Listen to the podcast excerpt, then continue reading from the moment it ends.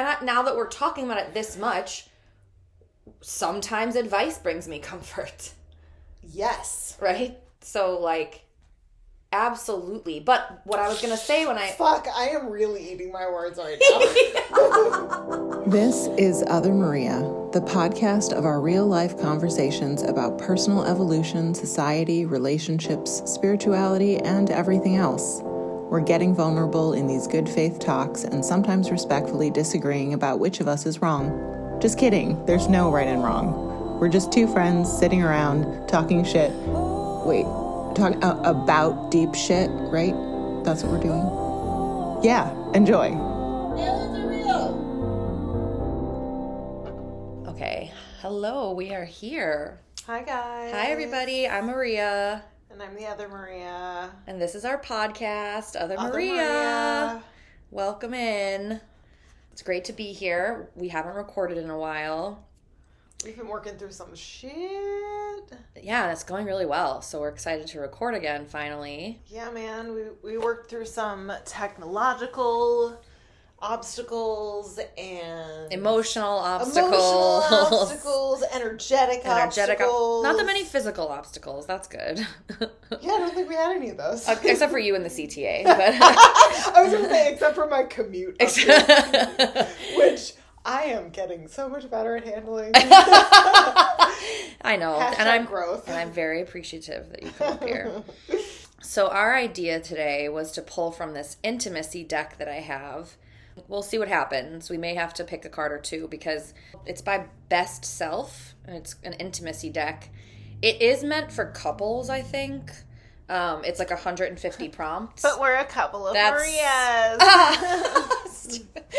yes, So correct. stupid. So that that's why we're doing it. But yeah, we just thought it'd be a fun way to Get the conversation flowing. Correct. So we've done this one time, like in our personal lives, and I had you pick the category, but I'm gonna have you pick it again, just because. So there's six categories. So we've got past, random, life, relationship, intimacy, and about you. I just hard eye rolled. Um, I feel like so many of those are fucking overlapping. You know, Okay, well, I can't cop out and do the random one. I won't do that. Dang. Okay, let's do. Let's do life. okay, great. I was just looking at that. That's funny. Okay, life be green. How would you like to be comforted when you feel down? You can say next to any of these. Oh, Yeah. okay. Interesting. How do you like to be comforted when you feel down? So what's going through my mind is the relationships that I feel safest with, the people that I call when I need comfort, and mm-hmm. like how do they respond to me? That seems to be working so well. Right. And you're my prime example. well, how do I comfort you when you feel down? you gently stroke my hair. Just kidding. Through the phone. Through the phone. Through the voice note. yes. Yeah, I mean, I think it's just I feel like it's a lot of the new ways we're all learning to listen better and to not try to fix it. Yeah, that was like the first thing in my head too was I want to have the sense of being heard. Mm-hmm. So like to contrast what is unhelpful with what is helpful is if I come to someone and I say this thing just happened and I don't feel good about it for someone to say, "Oh my god, it's not that big of a deal. Like it's totally fine. You're going to be fine." That doesn't feel as good as when someone says, "Oh man, that really sucks." Yep. Cuz it's validating. Yep. I feel heard. Yep. I don't feel like my emotions are inappropriate or disproportionate. Mm-hmm. So I think that that's key is like feeling heard and validated to begin with. But then I also feel like for me, as soon as that box is checked, the turnaround to encouragement or silver lining or problem solving, I can get to pretty quickly. Right. rather than in most situations, I don't think that I need to stay in the "Mm, I really need comfort for too long. Yeah. I can get there pretty quick. I think just like an acknowledgement of I hear you, I understand your feeling. It is so valid that you feel that way and you're not alone. That's a big thing. Mm-hmm. That is a good one for you. I've just heard people say it too, or you've said it to people in front of me. Yeah. And I'm like, You don't that's a good one alone. too. Yeah. That's my story. Yeah, I'm trying to think. I do think that it's so nice too that we've come to a place in society. Okay. I had no idea that that was going to happen. Edit, edit, edit, flag, edit, flag, edit, flag. edit, flag, flag, flag. You were at, we've come to a place Yeah. in society. we're starting to a lot of us like whether or not we've put out an episode yet i'll say like we um have talked about this a lot on the podcast but so i'll just say it now too like all the work we're all doing around listening to one another and trying to communicate differently there's also that element that's nice when someone's just just like what do you need from me which i think is new too that's nice mm-hmm. because I think that even just saying that, usually the answer is like, honestly, what you're doing right now is is really helpful. Is a lot of the responses I get lately, and that's like awesome, great, cool. I'm just here to listen, like whatever. And the like 20% of the time where someone's like, please just tell me everything's gonna be okay. It doesn't feel as fake validating when you do it first, you know? And when like you're maybe dealing with somebody who like asks for an overwhelming amount of validation. And reassurance. Yes, reassurance specifically, not validation. That's also the acknowledgement of like, I think because it's like you give that person the trust to figure their own shit out. Mhm. You know? Yeah, there's a degree of autonomy that Yeah. that helps them to cultivate a sense of their own resilience Mm and power and safety. hmm. Mm hmm. Like their innate safety. Right. And when you're telling somebody like what to do all the time or trying to fix it, I think that comes from people being anxious themselves and wanting that other person to feel better faster. But it does have a really funny way of making oh, it can make me feel when someone's doing that as though I couldn't come up with that on my own. Oh yeah. And that's like some ego stuff, so it's not like but when you're in that moment though, sometimes you're like, yeah, no, I know, thank you, right? Like, no, uh-huh. I know, and that that also can go back and forth a lot. Oh god. and that also feels yeah, it feels very much like discrediting in your ability to figure it out. you're right.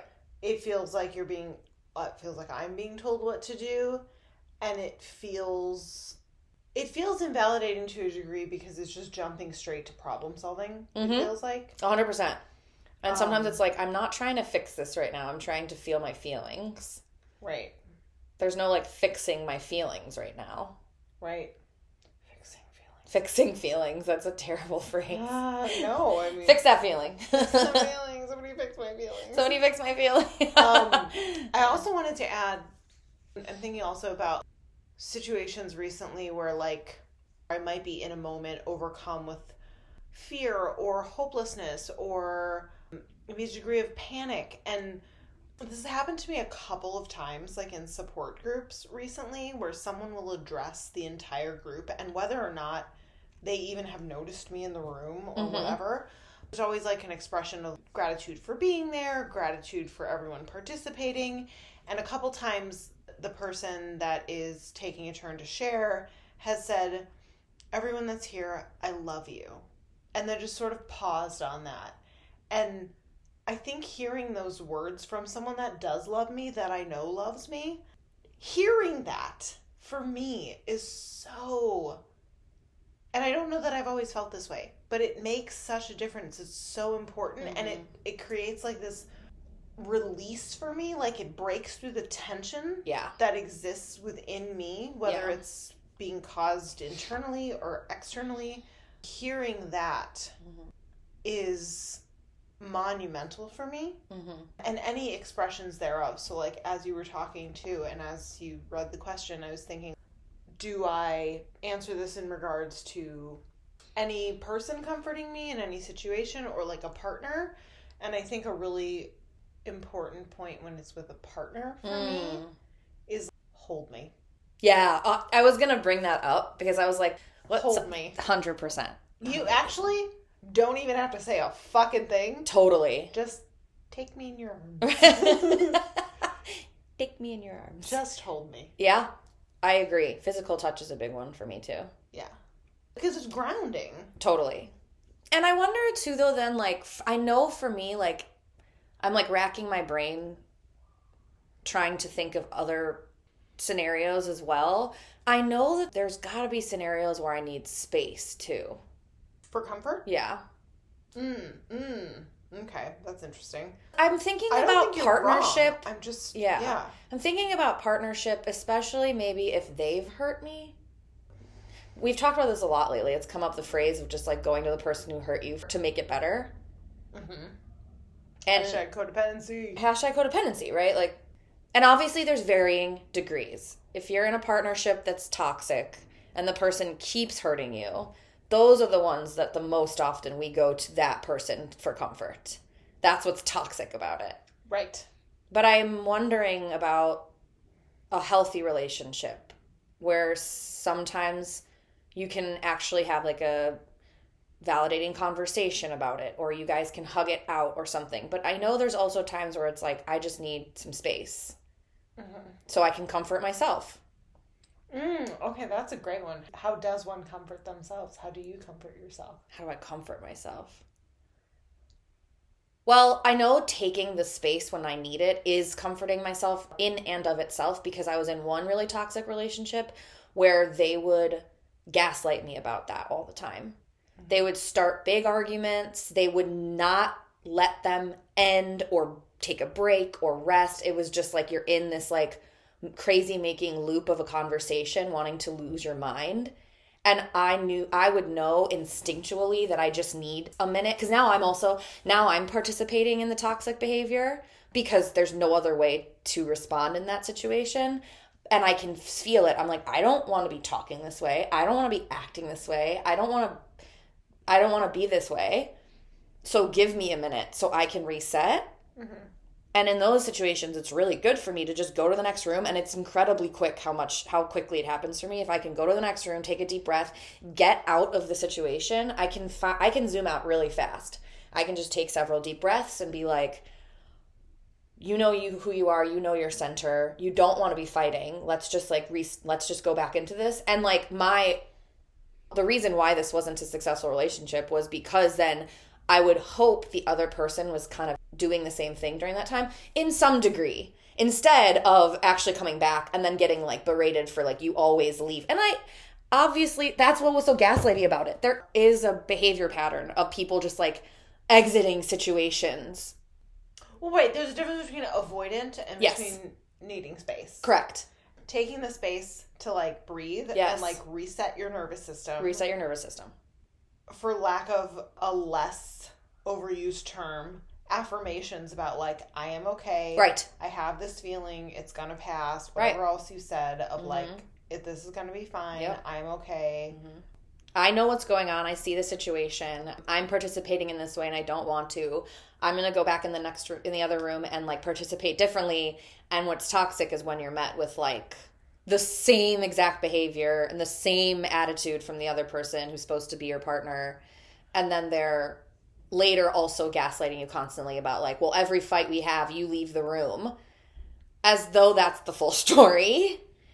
And now you're like, if you fall into that pattern with them, you start staying in those fights so much longer than is healthy. Right. Which really, like, you should break up mm-hmm. so that you don't have to keep doing it. But I know that in relationships moving forward, I would like to have a partner that respects that. And I can understand doing work around how you express that, saying it in the moment. Hey, I'm getting really worked up. I need some space. I'm going to be back in 20 minutes.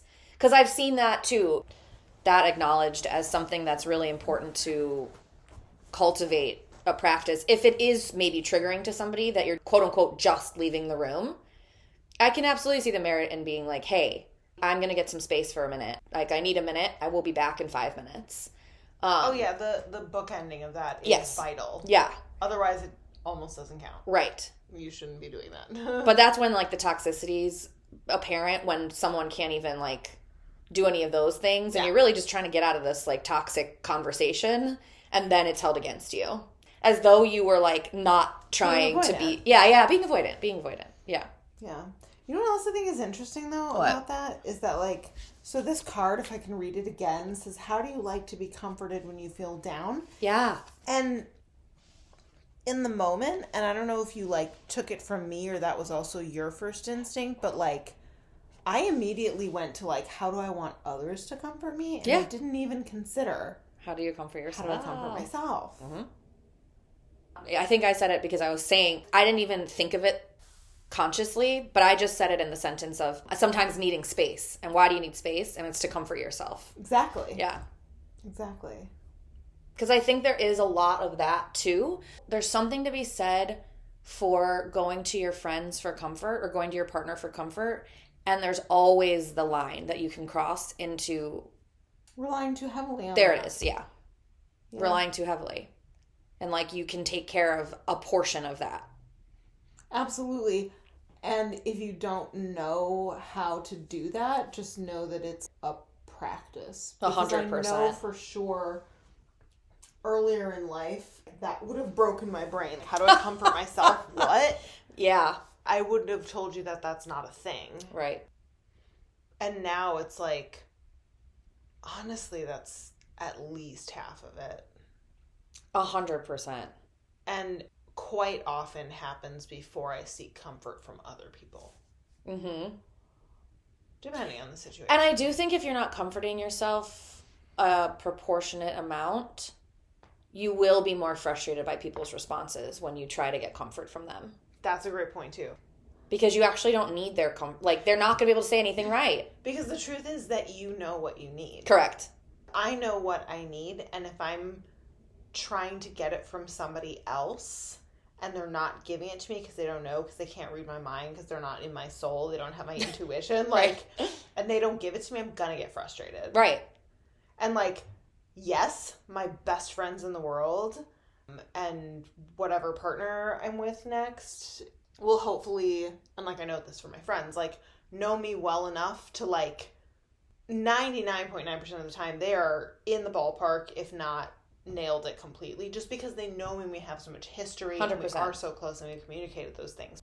I know best but it mm-hmm. took a long time to get there and to figure it out. And mm-hmm. also it changes. It mm-hmm. changes depending on the situation. It changes depending on my baseline for the day. It changes depending on just like so many other things like my evolution. Mm-hmm.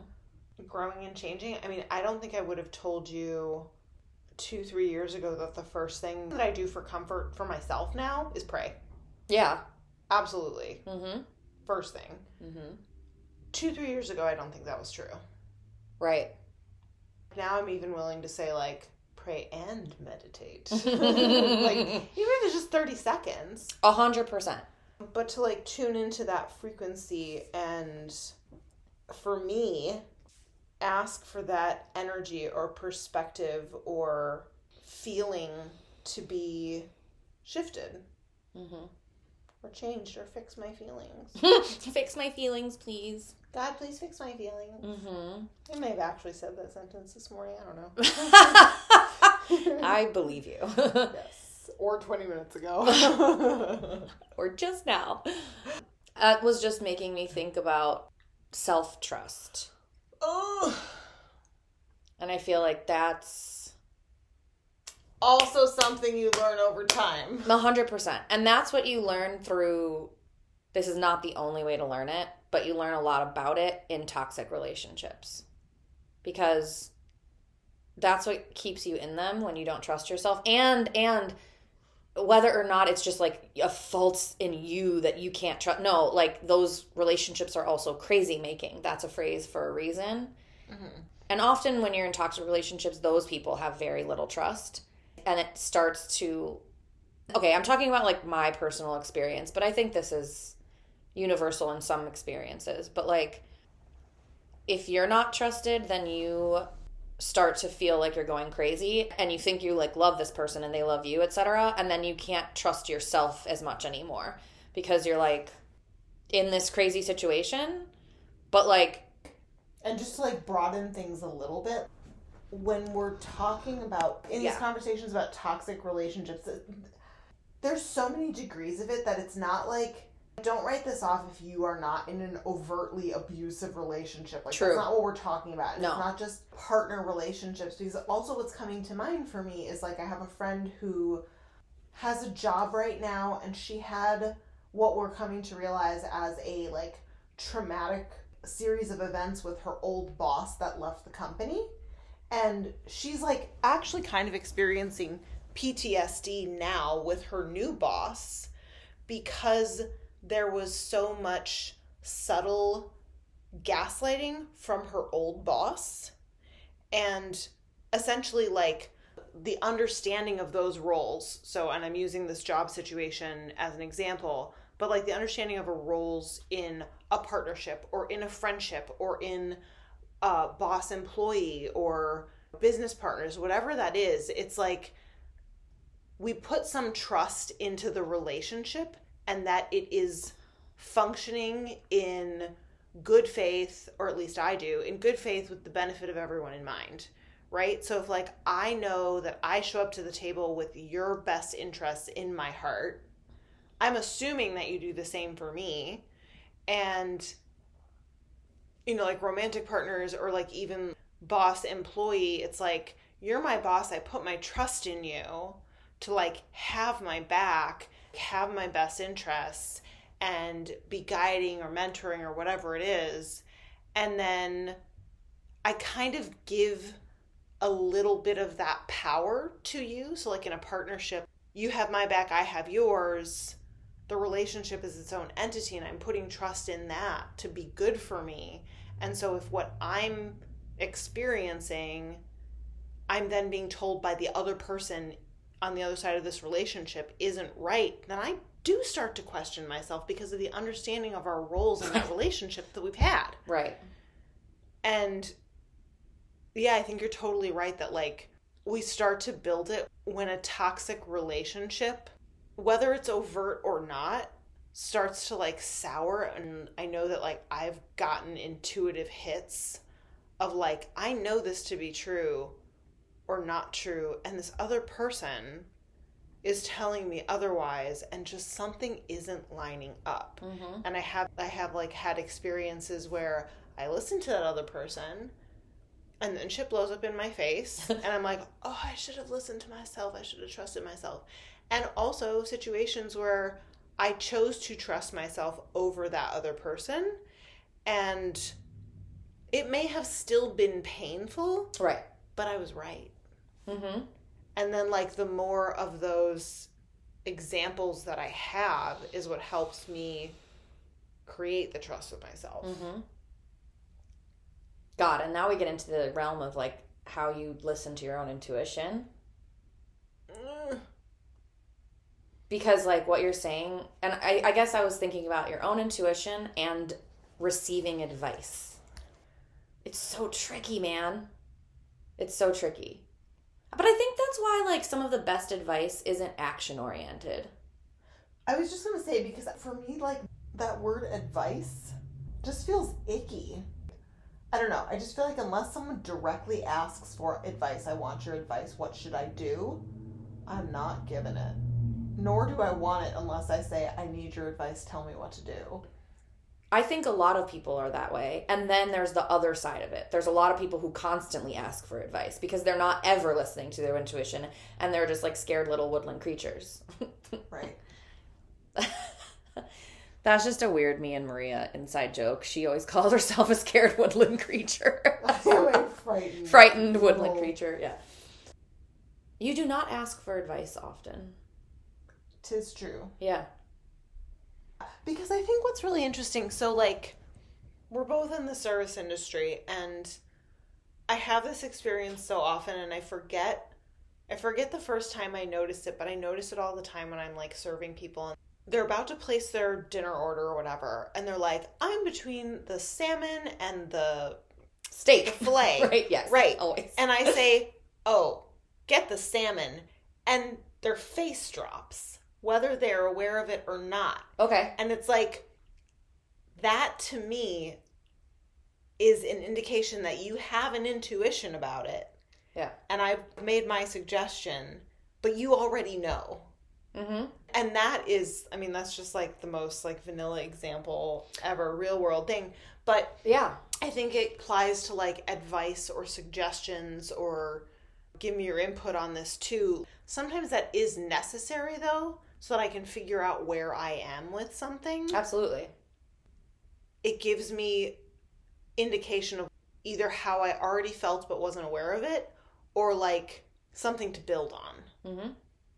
that is then guided by my gut feeling or my initial thought or like what I know to be true. Blah blah blah. Right. Okay, I, this is dumb. Maybe we will edit this out, but I think some. Th- th- this is like taking a weird restaurant industry tangent, but I do see the merit in sometimes selling things or just being that like really authoritative. Authoritative. When someone's like really authoritative about it, like get the salmon. Yeah. bartending is an example that came to mind where we would always joke about well a lot of the good bartenders i worked with would joke about how annoying it was when people were just like oh my god like what drink should i get mm-hmm. because not only is that so vague i mean it's even more vague than like should i get this drink or that drink? Which is bad enough but if it's like what drink should i get? It's like so we got taught to be like okay well what kind of spirits do you like? And Yeah. like start to narrow it down for the person because they think they want to just be told what drink to get but literally the minute you suggest something they'll be like ooh but i don't like tequila. And you're like well you could have led with that. But you know people don't realize that and so it's like what we would do is be like, what kind of spirit do you like? Oh, you like whiskey? Great. Do you want something citrusy or do you want something bitter? And do you want something with bubbles or do you want something on the rocks or do you want something neat or whatever? And then people start to be able to answer those questions and then you can find them their drink. But if there's like, what drink do I get? And you suggest something, they're going to be like, ooh, I don't like citrus. And you're like, okay, well then, because I, I can't tell you, the power yeah, I tell can't you? tell you what to get because I don't have your preferences. Right. So this is actually we're not editing this out um because this is this is actually just such a good micro to the macro of how I think like when we're in situations Asking for advice or a suggestion or an opinion or comfort to bring it back to where we started, we have so much more information than we're aware of. Mhm. And that's kind of why I think that like advice isn't terribly helpful because it's it's the same thing as what drink should I get and I tell you to get an old fashioned but you hate all the ingredients. But I would argue that's not advice. I think my example is advice. So, like, well, I would advise you to go with what you like. So, let's talk about what you like and then help you get there. Like, that's the best kind of advice to me because the other one is that controlling one where the person just like wants to be right and thinks they know best for everyone. And they're gonna be like, oh, well, you should do this. That's like old school advice, which I get where your brain's going, maybe, maybe. But like that old school feeling of advice. My brain's scrambled now. No, so- but like it was interesting that you were like that you were activate not activated, you know, a chiller word than activated, but that your spidey senses would up on the word advice. You're like, see, the word advice, I don't know.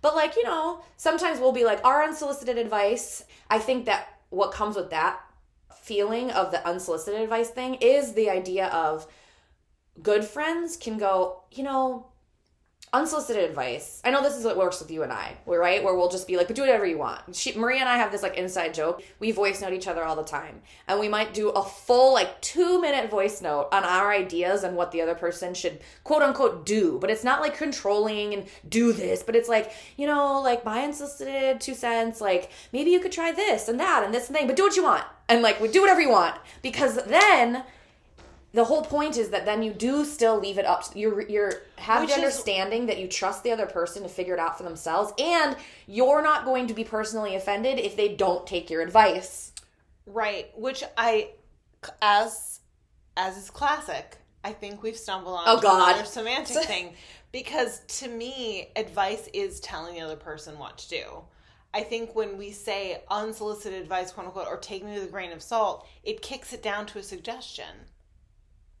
Absolutely.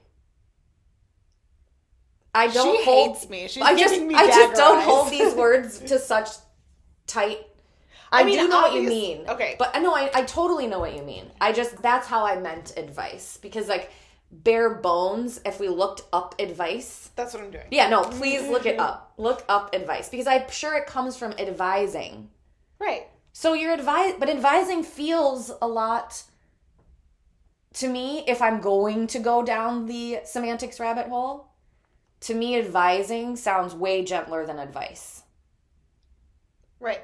but it's from the same root. So I'm just saying I use advice loosely guidance, suggestion. I know what you mean. There's an old trope of like, let me give you some advice from like a 70 year old man, you know? White man. 70 year old white man. Let me give you some advice.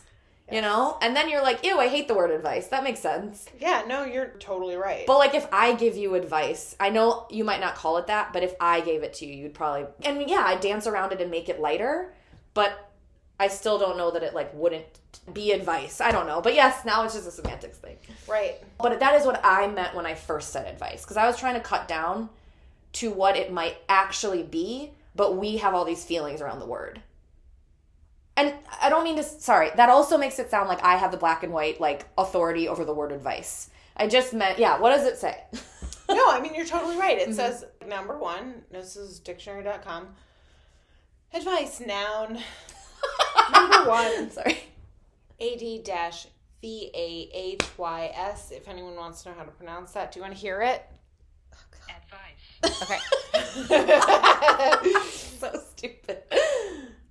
An opinion or recommendation offered as a guide to action, conduct. Right. And, Because words like that are all about how you say it. Like, could I give you a little advice? I just think we don't and use that word as much because we don't. Please go. We don't. And, And then, then- suggestion, S U H G. Suggestion. Just kidding. Just kidding. Number three definition is something suggested as a piece of advice. Oh God! oh, it's in suggestion. Well, in Yeah. the dictionary. Yeah, yeah. Advice is all how you give it and receive it. You know, words are just placeholders for things we do. I don't know. Yeah. And I do No, think. you right, girl. You right. Thank you, thank you. But I do think advice. We need Forgive to take me it for back. getting hung up. No, but I think we need to take it back. I understand where you're like as I talked it out, I was like, yeah, I think we're looking at it as that like, let me give you a piece of advice. If you don't have a house by the time you're 30, you're going nowhere. Yeah, you know? I and it's like, no, I guess- holy moly. I guess to me, like that word, mm-hmm. leaving the old white men out of it, sure. it just carries to me, Mm-hmm. and I'm open to breaking it down um, and releasing this, but it carries with me a negative connotation of being either forceful or motivated to some degree by ego of the person giving it 100%. or I don't know, probably some other stuff that Old I white men. No, I'm just kidding. I'm just kidding. I'm just kidding. I, Um, my dad, old white man. Sweet old white man. But could make such a dark joke. I know.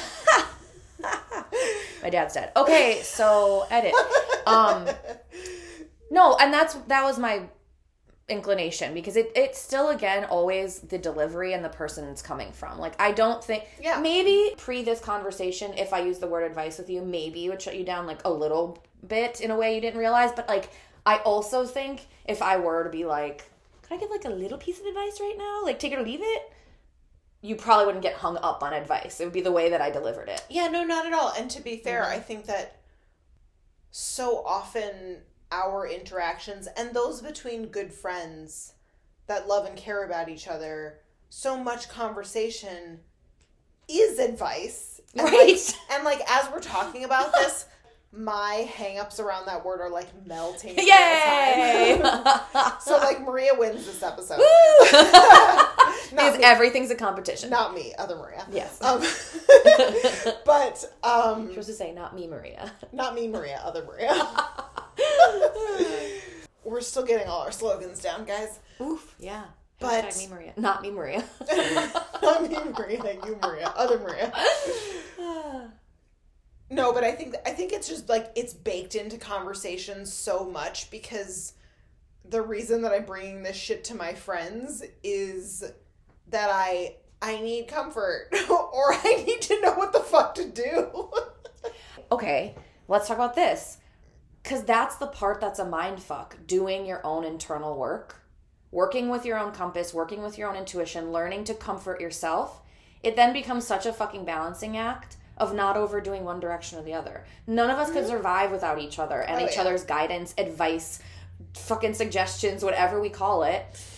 Okay. All we do is talk to each other all day long in order to sort of get some of those things at some point.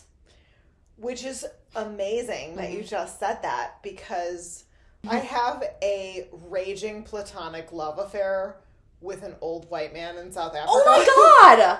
This And- is funny. And I was just I just spoke to him today. Oh, Um, but I wrote a poem about him many months back, and one of them. I most, bet he gives you advice. I'm just kidding. I'm just kidding. no shit. I know. this is amazing, you guys. Maria arrived to my house today talking about this person whom I know she has this wonderfully, beautifully spiritual relationship with. Literally today, that was, oh my god, that's so funny. And he is an old white man. He is an old white man. South Africa. I'm just gonna read you like a little chunk of this because I wrote this many months ago. Amazing. and this is like a chunk of it from the middle of this poem. I don't know, I say, before pausing, then saying something very wise that he first said to me, but he doesn't remember, and that's how we get along through the darkness.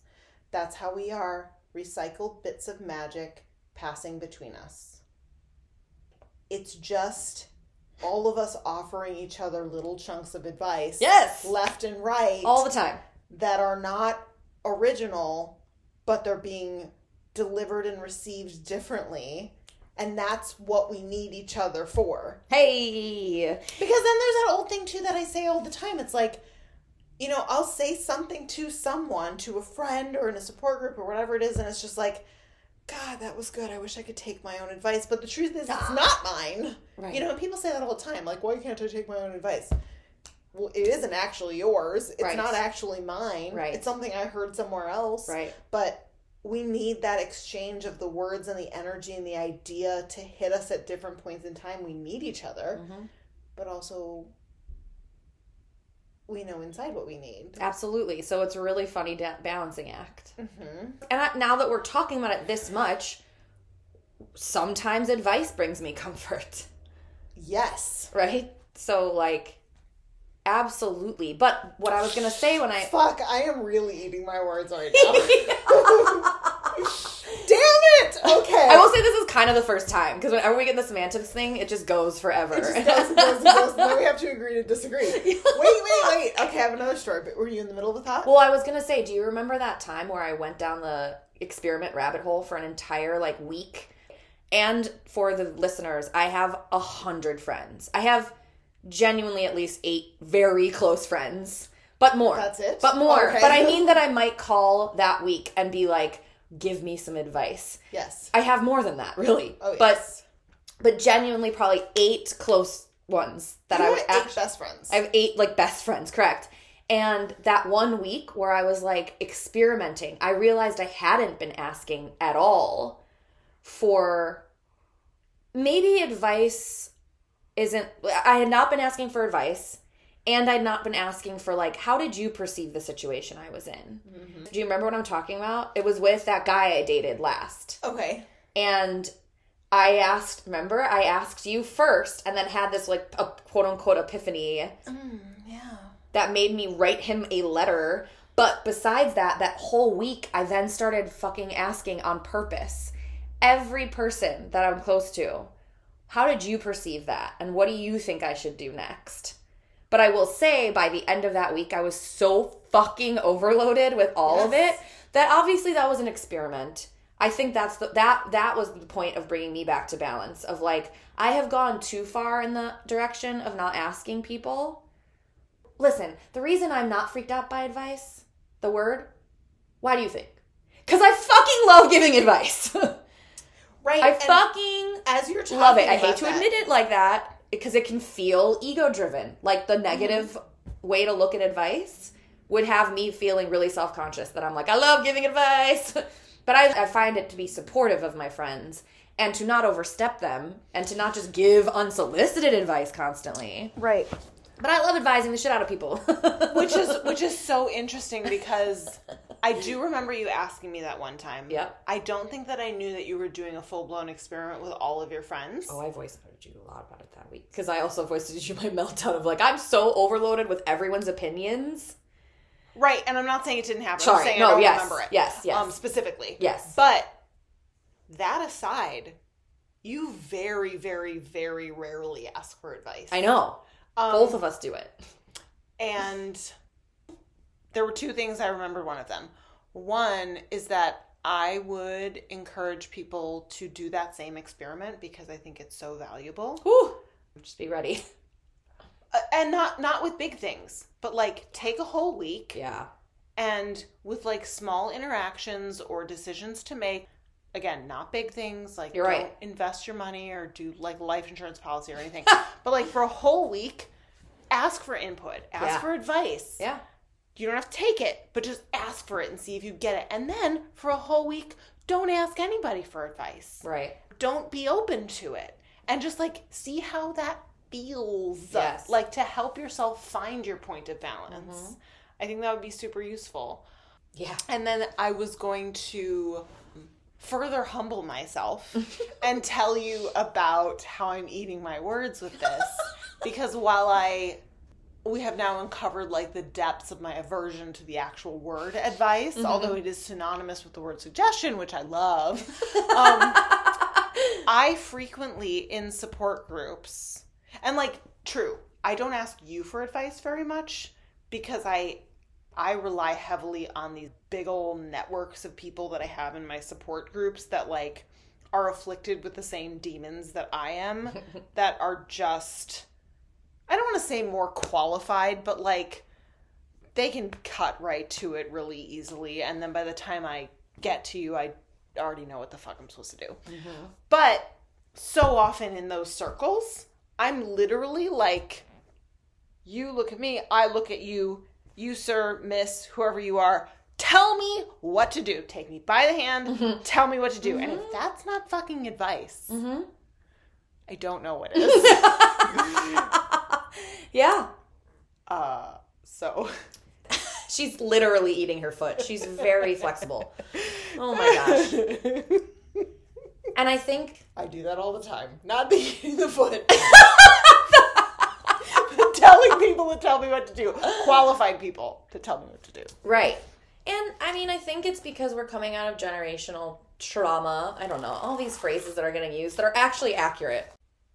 But we're coming out of a lot of generations of the unsolicited, overbearing advice. Mm-hmm. And the from the judgmental place of if you don't do what I say, you're a fuck up and you're not living your life right and you're not doing things well. Yes. and then internalizing it and either crazy rebelling and doing absolutely the opposite because fuck that or constantly following all of that because you're so scared to do anything else and feel mm. like you're going to be a fuck up if you don't listen to it yes. right and so now we're coming into a place that. where we can that's why i would like to take back the word advice to its original meaning Girl, I am with you on that. Yeah. I got you. yeah Within 50 minutes, you completely changed my world. And this has never happened i'm so excited of the with word words yeah because i i do think that i think it's really genuinely like you have to understand yourself you have to understand if you're in defense mode and if someone gives you a piece of advice that you're not ready for you're going to have a certain reaction to it because it will trigger you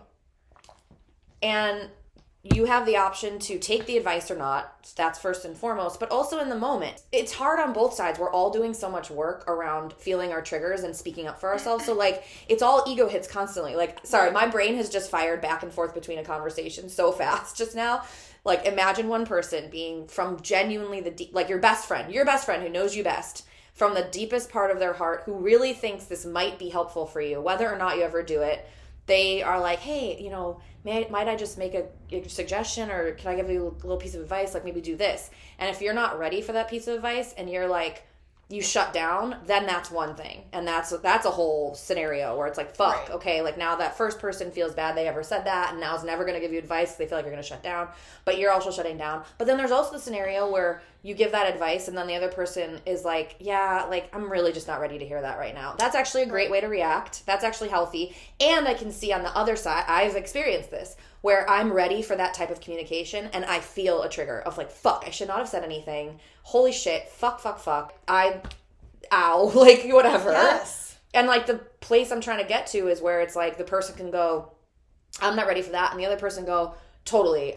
You know, sorry in a light way. Like, I'm sorry I overstepped. That makes sense. Well, and what I want to say to that too, you started that chunk of what you were saying with so- something to the effect of like you have to know yourself, Yes. and like how does one know themselves? So what I can offer in like this type of situation, let's say I have a fight with my boyfriend, and then I want comfort or I want to talk about it or I don't know what I want, but I need to talk to my best friend. I need to talk to you. Mm-hmm. A good way to start to know yourself in that situation so that you can get the comfort or the advice or the suggestion or the support, the support that you need is like, I have a fight with my boyfriend. I feel this impulse to reach out to my best friend. What am I open to hearing? Yeah. what do I need? If I could say, like, I want her to say, everything's going to be okay. I want her to tell me that He's a dick. he's, yeah, he's a dick.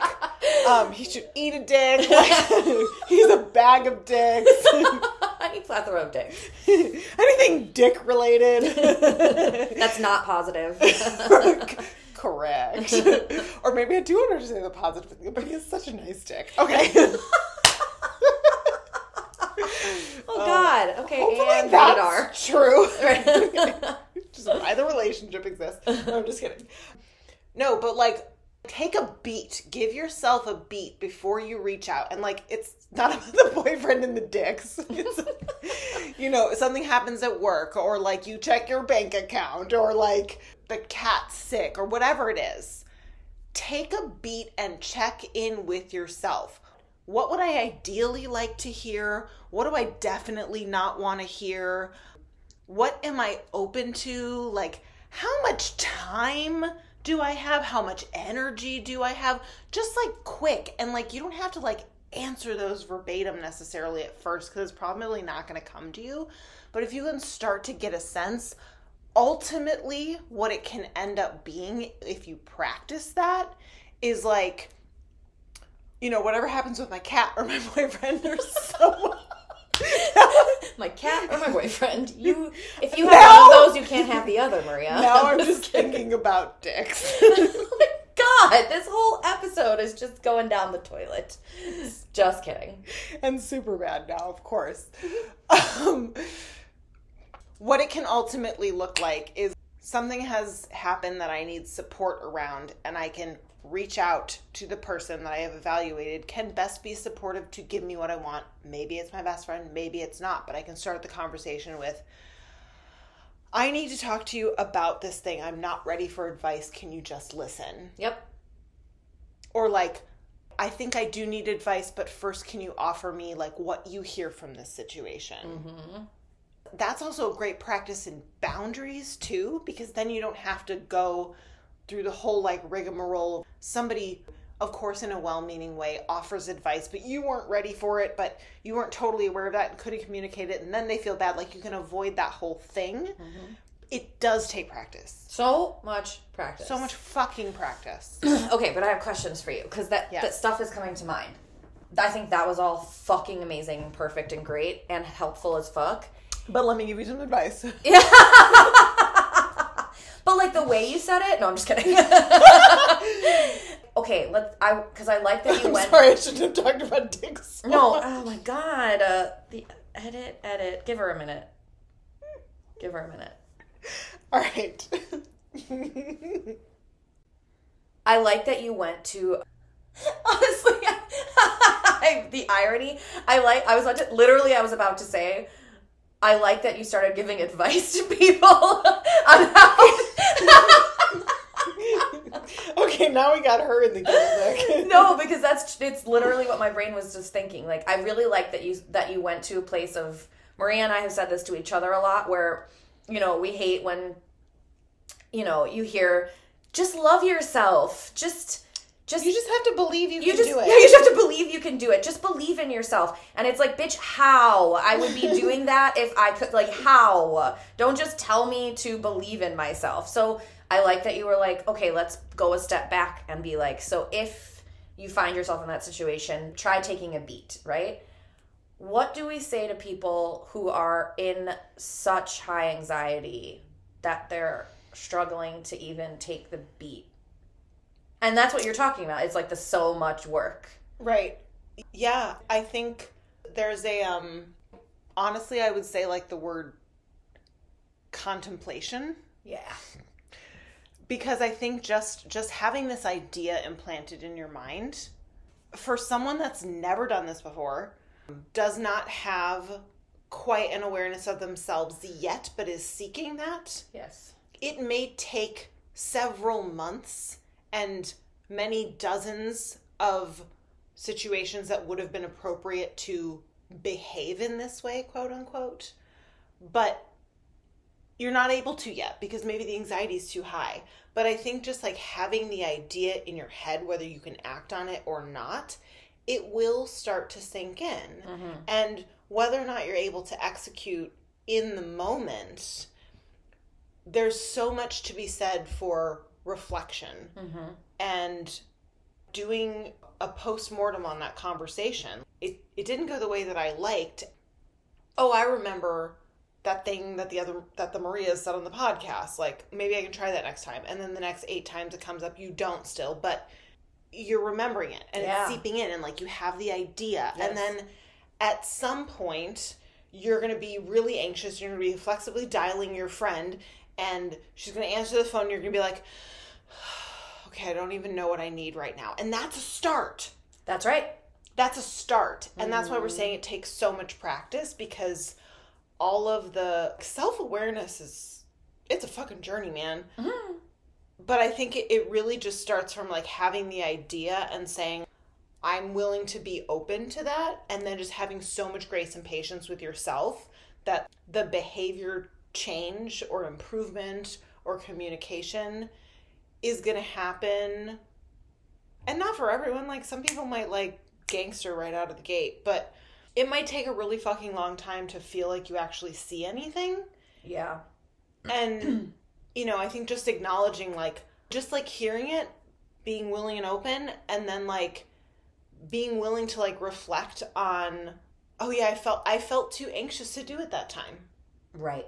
Yeah. Yeah. okay Yeah. great because now you've identified that you were anxious Correct. which is like cool Yeah.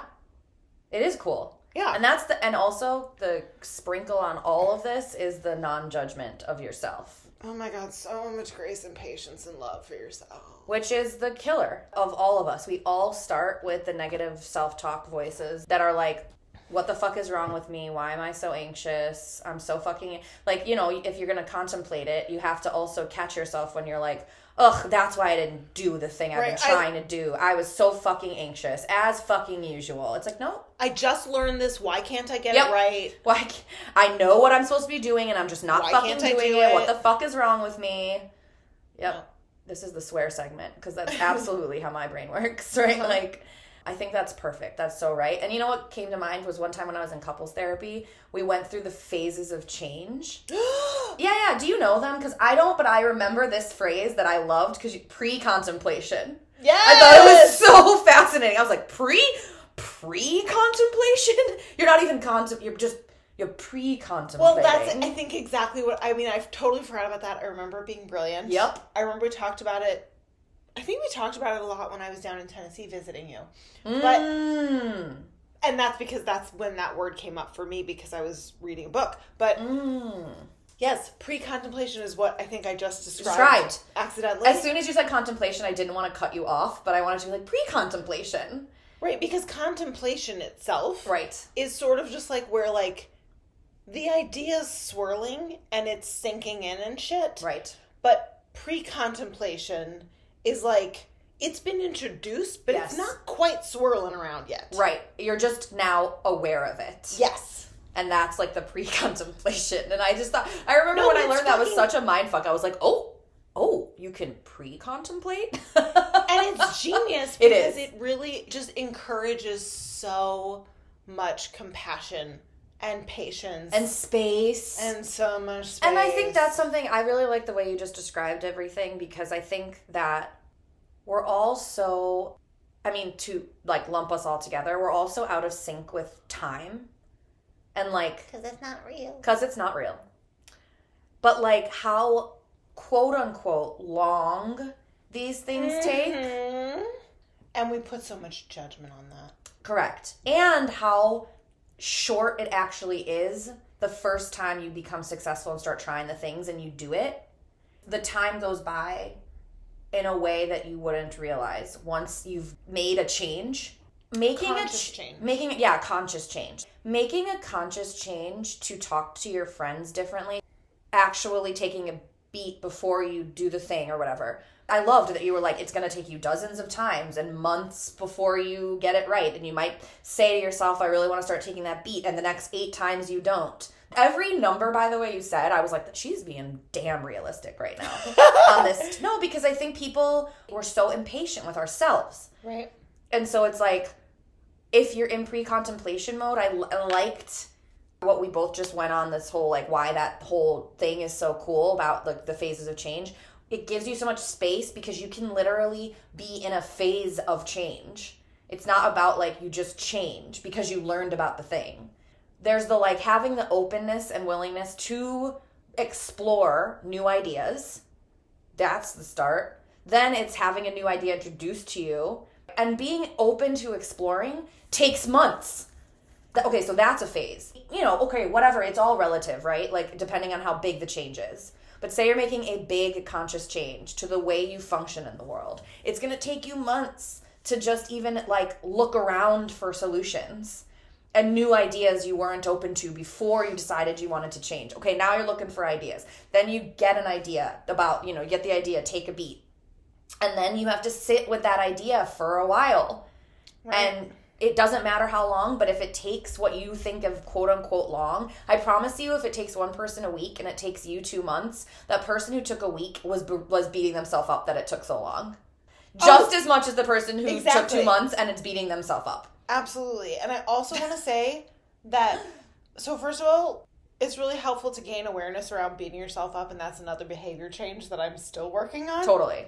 And it's taking fucking forever. Yeah. Um, but this is not to say that it has to take you that long. No. What this is to say is that when it takes this long, know that you are exactly right and you're doing it right and there's nothing wrong with you and we love you and we are cheering you on and you're exactly where you're supposed to be and just be open to persisting, be open to doubling down on kindness for yourself mm-hmm. because in my experience and I believe I can speak for you on this too, a lot of it takes a lot longer than I would want. Always. A lot longer. because we don't know what's good for us. No, I'm just joking. Correct. no, because we also think we want stuff that maybe isn't true.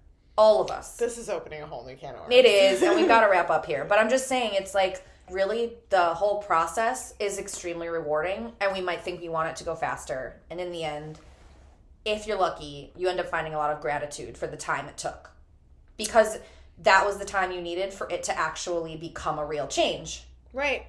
Right. So, like, all of those little nuggets baked in, whether you were aware of them or not, was helping to strengthen the change. the change that you could make. Right. And I feel like I want to come back with the actual stages of change. Oh, yeah. Like we should look it up for the next episode. We should, yeah. And like talk a little bit about our experiences with that. Yes. Because that'd be super fun. That would be super fun. I'm just laughing to myself because I feel like we started an advice podcast and just got into And just realized it. no. Ten episodes in, and we just realized what we've done. Oh no. I. I would never have used that word until today. Now I'm comfortable with it. yeah, I think that's why I'm laughing because I'm like, I think I would have not. Well, I wouldn't have had a problem with describing to people like you know, like sometimes we give advice and like what from our points of view. You're right though. I wouldn't. Okay, this is all It to muddy. me, it just still, it just still. You know what I think it is? I think I think the word advice, like giving advice, like that just sounds really pretentious. To me. pretentious. yeah. Like, like who Yes. are you Yes. to give advice And I think that's right. based on where we've come from? based on where we come from and why Yes. I feel arrogant saying I like to give advice, but I'm trying to Yeah. own it because I do like to give advice. Do I like to overdo it and give unsolicited advice and never do my own work and just be fucking telling everybody what to do? No. But when someone comes to me for advice, it's deeply fulfilling. So I don't like to just go around giving advice all the time. But like Oh, my health- right. no, no, I know you know that about me, but I'm just saying the word advice. If I'm gonna own it as an advice giver, I absolutely like one of my like identities is being a good friend. And what do mm-hmm. good friends do? They give you good advice. But they also are totally down when you don't take it. That's next level friending. Right. And that's that's I think an important component for you, but as you're talking to, every time you say the word advice, I have like seven or eight synonyms that I would use way before I would use advice, which I think is hilarious. A hundred percent. And I don't think I use that word that often. Right. So it's very funny I said it today for us to just get into this whole thing. Right. In fact, I'm excited to re-listen to this episode and then see where I first said it. Yeah. because back to square one guys we're gonna wrap up here but like talking about comfort and so it was like i yeah i think i just threw it in somewhere with giving advice Or getting Do- advice. getting advice do you want advice from you know do you Yeah. want do you want to get advice No, want... but I will take your suggestions or No. guidance or wisdom. do All not right. give me advice okay Love you guys. this has been a joy This has been a delight. Love you all so much good luck out there we're rooting for you you got this You don't have to take our advice, but it's there for you if you want it. yeah that's... do what you want bye If you enjoyed this episode, please like and subscribe, leave us a five star review, and most importantly, share. This episode was hosted by Maria and Maria. Theme music composed and performed by Maria. Logo design by Maria. Recorded and produced by Maria. Snacks provided by Maria. Moral support provided to Maria by Maria.